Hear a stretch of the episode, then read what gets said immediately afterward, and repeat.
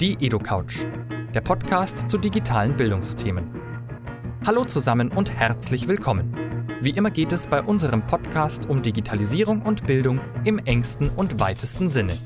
All unsere Gäste sind interessante Leute mit inspirierenden Ideen, spannenden Projekten und beachtenswerten Erfahrungen. Diesmal begrüßen wir gleich mehrere Gäste auf unserem Sofa und servieren damit eine ganz besondere Ausgabe der EduCouch. Dafür haben wir unseren rasenden Reporter Benjamin Heinz zur Digitalkonferenz Republika nach Berlin entsandt, um sich über die neuesten digitalen Trends im Bildungsbereich zu informieren. Einmal angekommen, mischte er sich unter die Leute, schnappte sich Mitstreiter aus dem Bereich der zeitgemäßen Bildung und holte sie ans Mikrofon. Aber hört selbst, wir haben spannende Überraschungsgäste für euch. Wie immer, danke fürs Zuhören. Die EduCouch ist ein Format des Instituts für digitales Lernen. In dieser Ausgabe mit freundlicher Unterstützung der Cornelsen Emburg GmbH. Es ist Donnerstag und die Sonne scheint. Äh, wir lassen uns die Sonne in die Gesichter scheinen. Und äh, wir haben hier vier spannende Leute versammelt. Und alle haben etwas mit äh, Bildung und digital zu tun. Und ich dachte mir, ähm, für eine kleine Sonderausgabe der EduCouch befrage ich einfach mal die Leute und versuche ein bisschen die Projekte darzustellen und vielleicht auch ein bisschen darüber zu sprechen, äh, warum ihr auf der Republika seid und was ihr euch hier angucken wollt und schon gesehen habt. Fangen wir mit dir an, Christine. Was machst du? Ähm, ich bin Gymnasiallehrerin. Ich arbeite für ein Fort- und Weiterbild Fortbildungsinstitut der Stadt München. Also wir sind ganz nah an den kommunalen Schulen und äh, Kindertagesstätten. Wir arbeiten sehr viel mit, also direkt mit den Kindern und Jugendlichen, damit es wirklich da rauskommt, wo es ja eigentlich rauskommen soll. Ähm, was ich viel mache, sind aktive Medienarbeitsprojekte. Das heißt, wir machen Film, Trickfilm, Audio und solche Dinge. Mein Name ist Dr. Barbara Volkwein. Ich bin stellvertretende Kulturbüroleiterin der Stadt Mönchengladbach und meine Schwerpunkte sind kulturelle Bildung und musikalische oder kommunale Musikförderung. Ja, wir haben uns überlegt, äh, als, als Kulturbüro der Stadt einfach äh, was zu machen, was Jugendliche interessieren könnte. Also, dass Jugendliche aus intrinsischer Motivation heraus sich beschäftigen mit Dingen, die sie wirklich interessieren. Und das war natürlich äh, ziemlich digital, das Ganze. Und äh, wir haben ein paar Leute angesprochen, äh, die aus der Kultur sind, die Medienpädagogik machen und so weiter. Und das war hochinteressant. Äh, unter anderem ein Programmierer von äh, ein, ein Programmierer. Bombt. Genau, wir werden hier. Selfie bombt. Genau, ein Programmierer von Ubisoft hat äh, dann mit Jugendlichen zusammen Spiele programmiert in wenigen Tagen. Das war total schön. Und äh, ein anderer Medienpädagoge hat mit Jugendlichen auf eigenen Wunsch eine Arcade-Konsole gebaut. Und ich war total überrascht, äh, äh, wie begeistert die Jugendlichen dabei waren. Und auch hat wir eben schon drüber gesprochen, dass, was ich am phänomenalsten fand, dann eben dieses Körperliche mit diesem, äh, mit diesem Prozess, äh, Strategie und Medialen zu verbinden, war dann einfach, dass sie eine XXL-Controller gebaut haben, wo sie dann mit vollem Körperansatz zusammen irgendwie das ganze Spiel navigieren konnten. Das ist ganz einfach. Die haben sich natürlich, äh, also Learning by Doing, die haben sich äh, die Informationen aus dem Netz geholt. Wir hatten natürlich auch Medienpädagogen dabei und auch einen Möbelschreiner, sage ich jetzt mal, der denen da ein bisschen bei geholfen hat. Aber das meiste haben sie sich aus dem Netz zusammengesucht. Äh, wie eine Arcade, wie eine Konsole aussucht, äh, aussieht, dann haben sie natürlich sich ein Spiel ausgesucht. Super Mario natürlich. Äh, und haben das Ganze dann irgendwie nachgebaut. War halt hip, irgendwie Retro-Zeugs.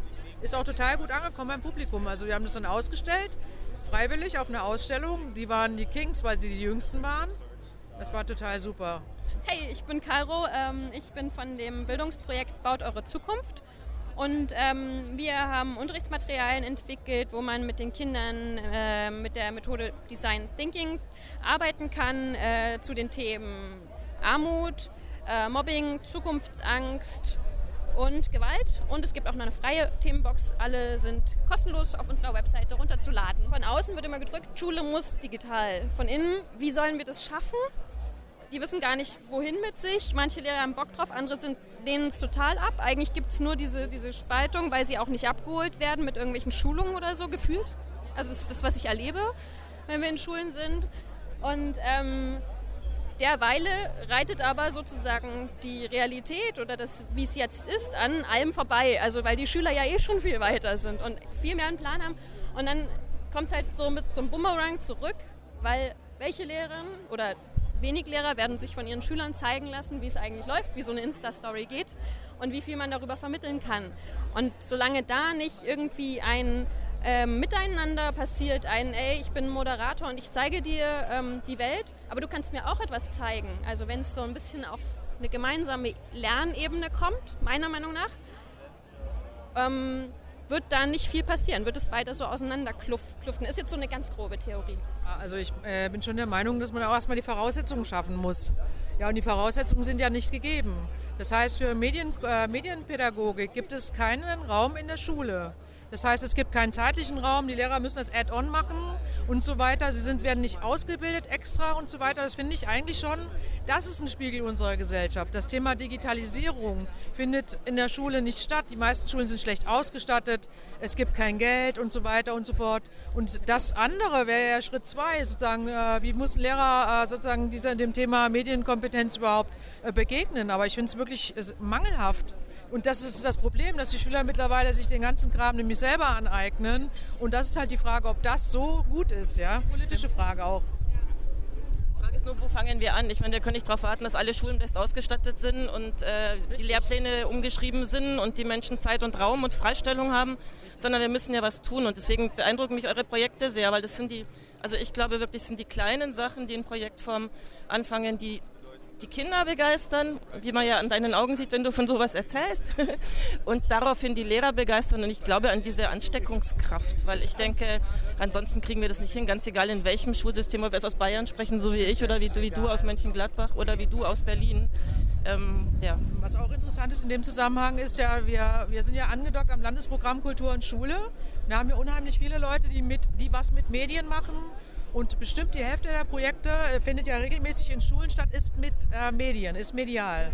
Und da sind auch die ganzen Lehrer begeistert, die Schüler und so weiter, kommen tolle Ergebnisse bei raus und stimmt insofern, dass man irgendwo anfangen muss. Und das Geld kommt ja schließlich dann auch vom Land. Also das muss man nicht so mühselig zusammenkratzen.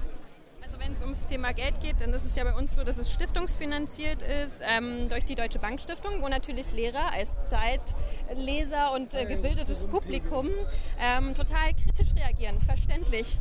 Aber man muss halt auch sehen, wenn bei and an anderen Stellen das Geld nicht da ist und wir keine Werbung damit machen, ja, also diese Schulmaterialien, da ist keine Werbung, nichts drin, dann ähm, finde ich, darf man dem einfach nicht, man darf dem kritisch gegenüberstehen, sollte man auch, genau wie neuen Medien, aber auch einfach mal machen, mal machen lassen und mit Leuten zusammenarbeiten, anstatt immer alles nur, nee, das wollen wir hier nicht haben. Weil dann begibt man sich in eine arrogante Haltung, ähm, die, glaube ich, nicht förderlich ist, sondern nur Sachen ausbremst.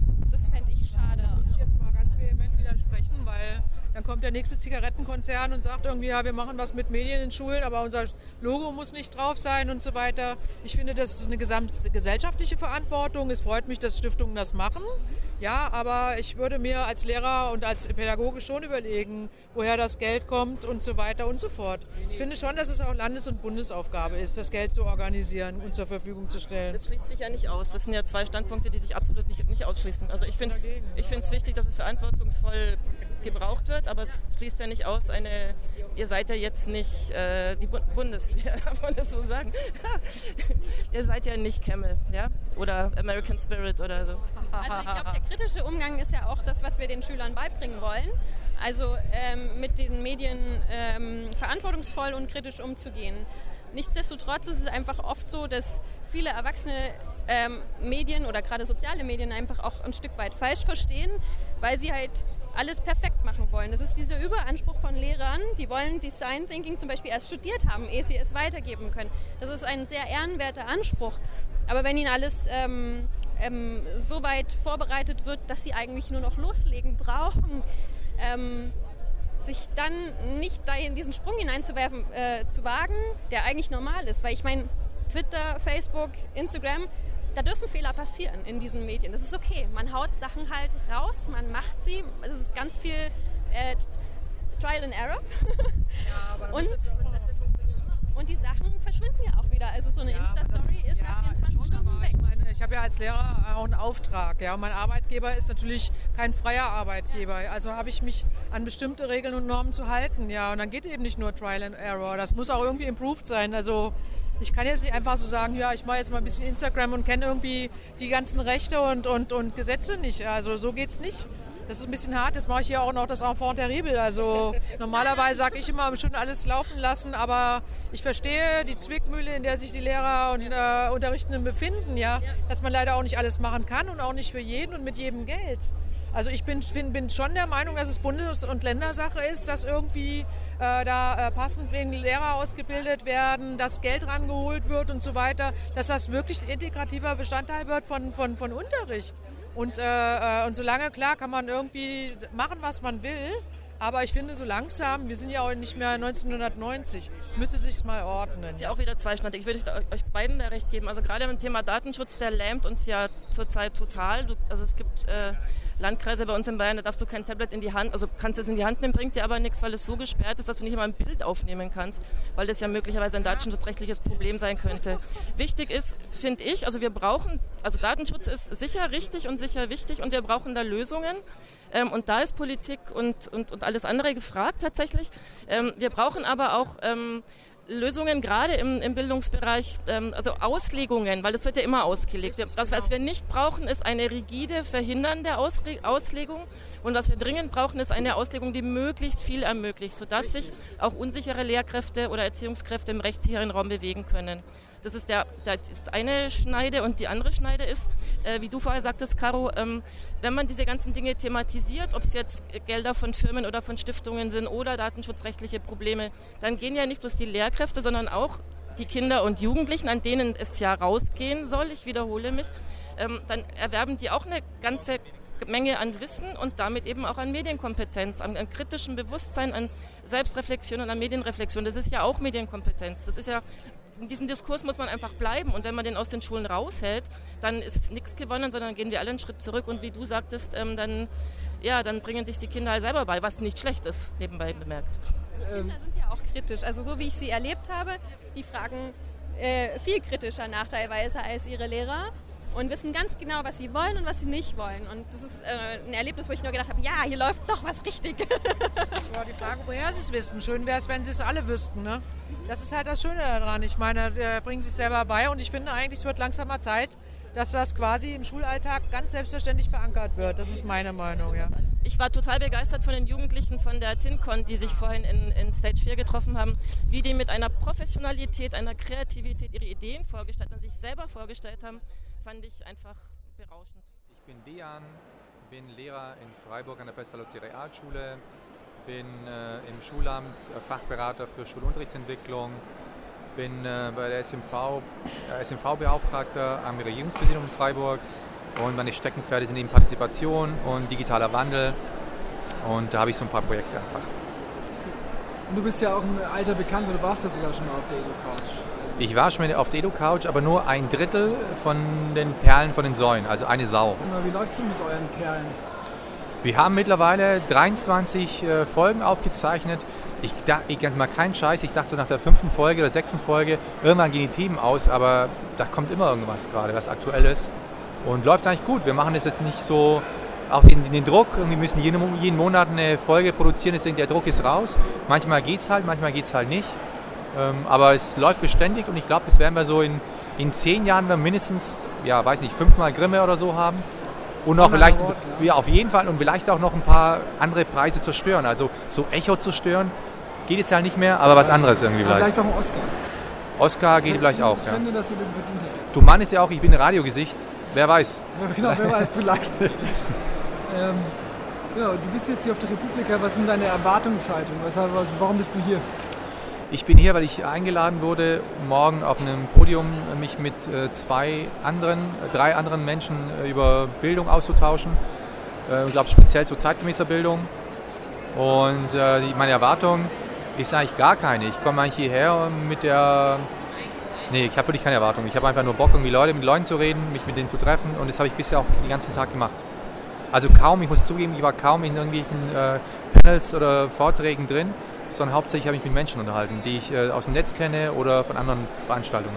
Und was war dein, äh, dein Highlight? Was war dein Highlight? Ah, ich, ich, ich habe kein, nicht ein Highlight, ich habe wirklich einige interessante Gespräche geführt. Also ich habe vorhin mit Sandra Schön und äh, Jöran mich... Ist morgen auch?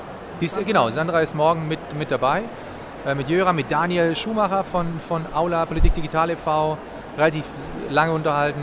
Also mit D64, also eigentlich sehr viele intensive Gespräche geführt und im Prinzip werde ich heute Abend hier rausgehen und über alles nochmal nachdenken müssen. Ähm, was sind deine Einschätzungen davon, wie digital sind eigentlich die deutschen Schulen wirklich? Sind es wirklich, wirklich nur so ein paar Hotspots, wo du irgendwie da eine Leuchtturmschule da oder hast du das Gefühl, es beginnt langsam in die Breite zu gehen? Die Frage ist, worauf man dann den Fokus jetzt legen, also auf die Technik oder auf die, aufs Mindsetting. Und bei der Technik gibt es natürlich dann, so wie es gesagt hast, eben weil es auch so halt gefördert wird. Das heißt, das meistens sind die begrenzte Ressourcen und dann pickst du einfach dann ein paar Schulen raus, die einfach die Förderung erhalten und dann halt mit Tablets und sonstigen Geräten ausgestattet werden, äh, überhäuft werden und dann sich ausstatten und dann eben als Pilot äh, Vorzeigeschule dann irgendwie in der Presse wirksam vermarktet werden können. Und das andere ist dieses Mindsetting einfach. Und äh, selbst bei diesen Pilotschulen, die äh, so bekannt sind, habe ich witzigerweise neulich ein Gespräch geführt mit jemandem, der von mit, bei der er meint, dass in seinem Workshop waren ganz viele Lehrer gewesen, die von der Pilotschule da waren, die eigentlich relativ bekannt ist, äh, wo er sich gewundert hat, dass die, dass die Lehrer irgendwo anders hingehen und sich da schulen und die wussten auch ganz viele Dinge nicht, ja, obwohl sie eigentlich selbst an der Schule Leute hätten, die vielleicht die Dinge können. Also es war komisch irgendwie. Ich, ich weiß halt auch nicht so richtig, inwiefern es immer einzelne Personen sind oder Gruppierungen sind, die sich auf den Weg machen, inwiefern die Schule als System irgendwie sich auf den Weg macht es ist echt ähm, ja, schwierig, die Frage zu beantworten. Also ich würde mal sagen, dieses Mindsetting von digitaler Wandel und das große Ganze im Blick zu haben, ist etwas, was kaum noch in Schulen stattfindet. Also selbst das ist ja eine Sache, die auch in den Menschen, die jetzt bei Twitter, Facebook, LinkedIn äh, oder wo sonst wo unterwegs sind, das ist ja genau da, eigentlich auch, auch da der Fall. Äh, wenn du mal auf Anstellungsformate schaust, wie es die letzten paar Wochen jetzt drauf war, ist halt immer noch das Workshop-Angebot hauptsächlich auf Tools ausgerichtet und nicht auf dieses Mindsetting, äh, auf das Neue. Du würdest tatsächlich dann eher den Fokus setzen auf eher auf Mindsetting als auf Tools, einzelne Tools. Auf jeden Fall, auf jeden Fall. Und selbst auch als Chance für Schulen, die zum Beispiel nicht so digital ausgestattet sind. Ich sehe, ich habe es vorhin davon gehabt, wo Leute gemeint haben, wie man denn die Menschen erreicht, dass sie sich auf den Weg machen. Und ich höre häufig das Argument, ja, wenn du mal iPads erstmal da hast, dann kann man probieren, irgendwie dann, dann irgendwie reinkommen. Und ich glaube eher, dass der Weg anders sein muss. Ich glaube wirklich, dass du eigentlich eher das große Ganze erstmal irgendwie im Blick haben musst. Und wenn ich da zum Beispiel mal einen Vortrag halten darf vom Kollegium, die jetzt noch nicht so technisch ausgestattet ist, äh, ausgestattet ist und dann sage eben, worum es eigentlich so richtig geht und dass es eigentlich um gesellschaftliche Transformationsprozesse geht und da die, diese, die Tools erstmal gar nicht so im Mittelpunkt stehen, sind die erstmal erleichtert, weil sie dann erstmal wissen, okay, ich musste mich erst nicht so mega also reingearbeitet haben, um trotzdem mir Gedanken zu machen, was bedeutet es eigentlich für, für, fürs Lernen, wie muss eigentlich Lernen sich ändern, wie muss Lehren sich ändern. Weil das sind ja so die großen Kernfragen, mit denen man sich einmal beschäftigen muss. Und das kannst du erstmal auch ohne irgendwie iPad oder irgendwie andere Tablets in der Hand äh, gehalten zu haben. Klar, wir kriegen halt viele Projekte mit. Wenn ich aber jetzt über die Fortbildung, die ich jetzt zum Beispiel regional anbiete und an die Schulen reingehe, habe ich schon das Gefühl, dass die Debatten im Netz äh, völlig auf einem anderen Level ablaufen und sich völlig woanders bewegen und schon ganz woanders sind, als die Debatten jetzt äh, bei den Menschen, die jetzt nicht im Netz irgendwo stattfinden. Äh, darum ist es echt schwierig einzuschätzen. Ich glaube schon, dass auch jetzt in der Presse mehr darüber gesprochen wird, aber halt tatsächlich immer noch diesen Tool-Ansatz und gar nicht so dieses Mindsetting. Und das ist so ein bisschen so die Aufgabe, glaube ich, die ich so für mich sehe und auch natürlich auch in, in meinem Freundeskreis, Bekanntenkreis, die so ähnlich denken wie ich, dass man immer wieder darauf verweist und sagt, hey Leute, ja, äh, die Geräte haben diesen Wandel hervor, hervorgerufen und bieten wahnsinnig viele Potenziale und Möglichkeiten an, aber eigentlich geht es um was anderes. Ja? Ähm, das heißt, was wollen wir eigentlich für, für eine Gesellschaft haben? Ähm, weil einfach jetzt die Dinge verschieben und verändern und da muss man einfach, glaube ich, jetzt ganz laut mitdenken. Also ethische Aspekte, psychologische Aspekte, ganz viel einfach so, was in meinen Augen äh, nicht wirklich bedacht wird. Und so eher die, die, die weil es halt auch so komplex ist, weißt Ich habe ein bisschen auch manchmal das Gefühl, dass es natürlich einfacher, sich an so einer App abzuarbeiten oder an so einem Gerät, als an, an so relativ komplexen Fragen, wie was das mit Gesellschaft macht. Ja, klar, glaube ich auch zum einen, aber ich glaube, es muss auch parallel funktionieren. Ja. Ich glaube auch, ähm, zum einen ist es schon so, wenn du irgendwann Geräte hast und du hast WLAN an der Schule, ähm, das ist dann auch wichtig. Definitiv. Es ist, ich, es ich, halt nicht genau, genau, ja, genau. Ich, es, ist, es ist natürlich, wenn ich dann solche Dinge sage, äh, wird es immer verstanden, als ich bin gegen Tools oder gegen äh, Geräte, mobile Endgeräte. Überhaupt nicht. Ich, äh, ich fahre die voll ab und äh, die sind halt völlig notwendig. Nur ist halt, für mich geht es einfach um äh, die Perspektive und der Fokus. Und es ist für mich einfach echt sehr stark toolgeleitet immer noch. Äh, und das andere fällt, kommt halt definitiv zu kurz. Ja. Und deswegen werbe ich dafür, Mit, mit der Gefahr, die halt dann besteht, dass, dass ich für manch einen mal wahrgenommen werde als welch Tool-Gegner oder App-Gegner, was aber definitiv nicht der Fall ist. Ich, auch, ich nutze auch Kahoot, ja. ja, ist ja auch umstritten anscheinend. Ja, ja, ja, auf jeden Fall. Wenn, wenn du Kahoot nutzt, dann frisst du eigentlich automatisch auch Einhornbabys, habe ich gehört. Habe ich auch gehört. Das ist äh, auch nicht verwerflich, das kann man machen. Ist noch lecker. Ja, ja, finde ich auch. Schmeckt ein bisschen äh, bunt. ähm, du bist ja bei D64 dabei. Ja. Ähm, was machst du da? Du engagierst dich da auch in Bildungsfragen oder was machst du da? Ja, D64 ist halt eben auch so ein netzpolitischer Verein, der eigentlich wahnsinnig viele Spielräume zulässt. Das heißt, was da so geschieht, äh, bestimmst im Endeffekt du. Also ein bisschen Barcamp als Netzpolitik, ja. Also wenn was geschieht, kannst du es halt beeinflussen oder selber in die Wege leiten oder halt eben nicht. Ja? Äh, manche treten ein und haben das Gefühl oder warten halt so, dass irgendwie automatisch was passiert. Wird aber nicht passieren. Das heißt, ähm, du hast einfach Möglichkeiten über die Netzwerke, die da sind, einfach Dinge zu bewegen und vor allem für mich ist es halt echt so mein, mein Update. Also jetzt gerade im Bereich, im Wirtschaftsbereich, ich bin halt Lehrer, ja, was, was weiß ich denn schon von Wirtschaft? Ich bin Beamter. Äh, und da zu gucken, so, was da so geht, welche Innovationsfelder es da gibt, da sind einfach ganz viele Experten drin und die sind einfach so meine Impulse, die ich da hole. Also das ist das eine und das andere natürlich auch dann eben äh, Netzwerken im Sinne von äh, Zugänge zu, zu Ressourcen einfach, die ich sonst nicht hätte. Wie würdest du denn dir die Traumschule malen? Egal, ob es jetzt digital ist oder nicht, aber was wäre so deine Traumschule?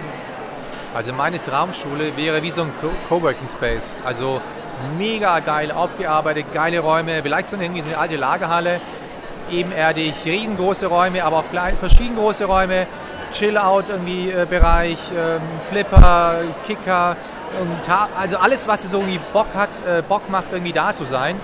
Aber auch eben Bereiche, wo du dich zurückziehen kannst, äh, für dich alleine in Gruppen arbeiten kannst.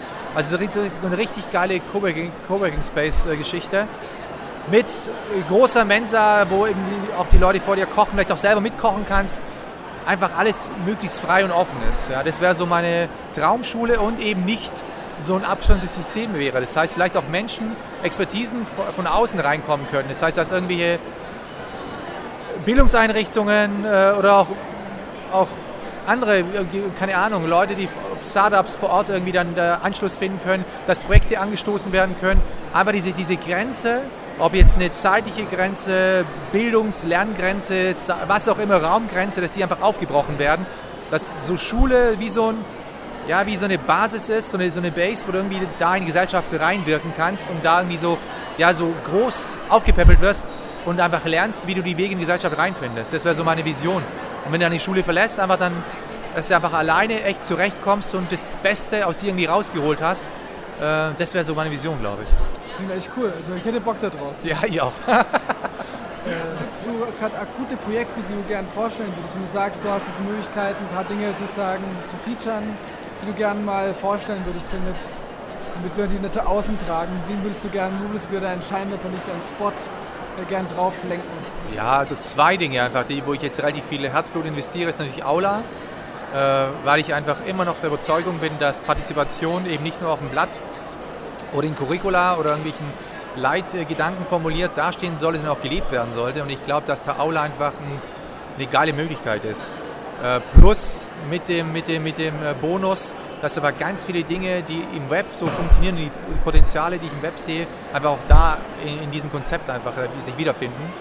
Ähm, und das andere ist eben dieses, diese Idee mit den Barcamp-Lernräume, dass man einfach ich glaube wirklich, dass es eine Sache ist, die man sehr gerne übertragen kann auf andere Regionen, weil bisher sehe ich so ganz oft diese Anreize Pilotschule oder irgendwie so Vernetzung auf Bundes- oder Landesebene, aber ich glaube, dass regional noch zu wenig gedacht wird. Dass du eigentlich diese regionalen Netzwerke noch viel mehr ausbauen musst, wenn du nachhaltig arbeiten willst. Äh, weil diese ganzen Bundes- und Landesgeschichten, die also erstens kosten die mega viel Ressourcen und ganz viel Zeit und Kraft und sind auch, ich weiß nicht, wie nachhaltig die einfach sind. Manchmal verschwinden Menschen. Auch ja, genau. Und wenn du es halt irgendwie regional denkst und dann das irgendwie schaffst, Leute zusammenzubekommen, die vorher nicht zusammengearbeitet haben, ich glaube, dass du einfach ganz viel äh, Synergieeffekte hast und die auch echt nachhaltig sein können. Drum, ich bin jetzt, ich weiß nicht, wo, was, was das Barcamp Lernräume, was es in zehn Jahren äh, gemacht haben wird, aber ich hoffe, ich hoffe einfach auf so, eine, so, so ein Web, äh, regional abgebildet und nicht nur im äh, Sinne von, man weiß jetzt, wer wo ist, sondern auch dieses, diese Kultur, ja, dieses äh, teilen, diese Share-Kultur, die im Werkverband herrscht, dass die auch eben regional stattfindet. Das finde ich irgendwie geil. Geiles Schlusswort. Ich danke dir für deine Zeit und ich wünsche dir einen schönen Feierabend. Danke gleichfalls.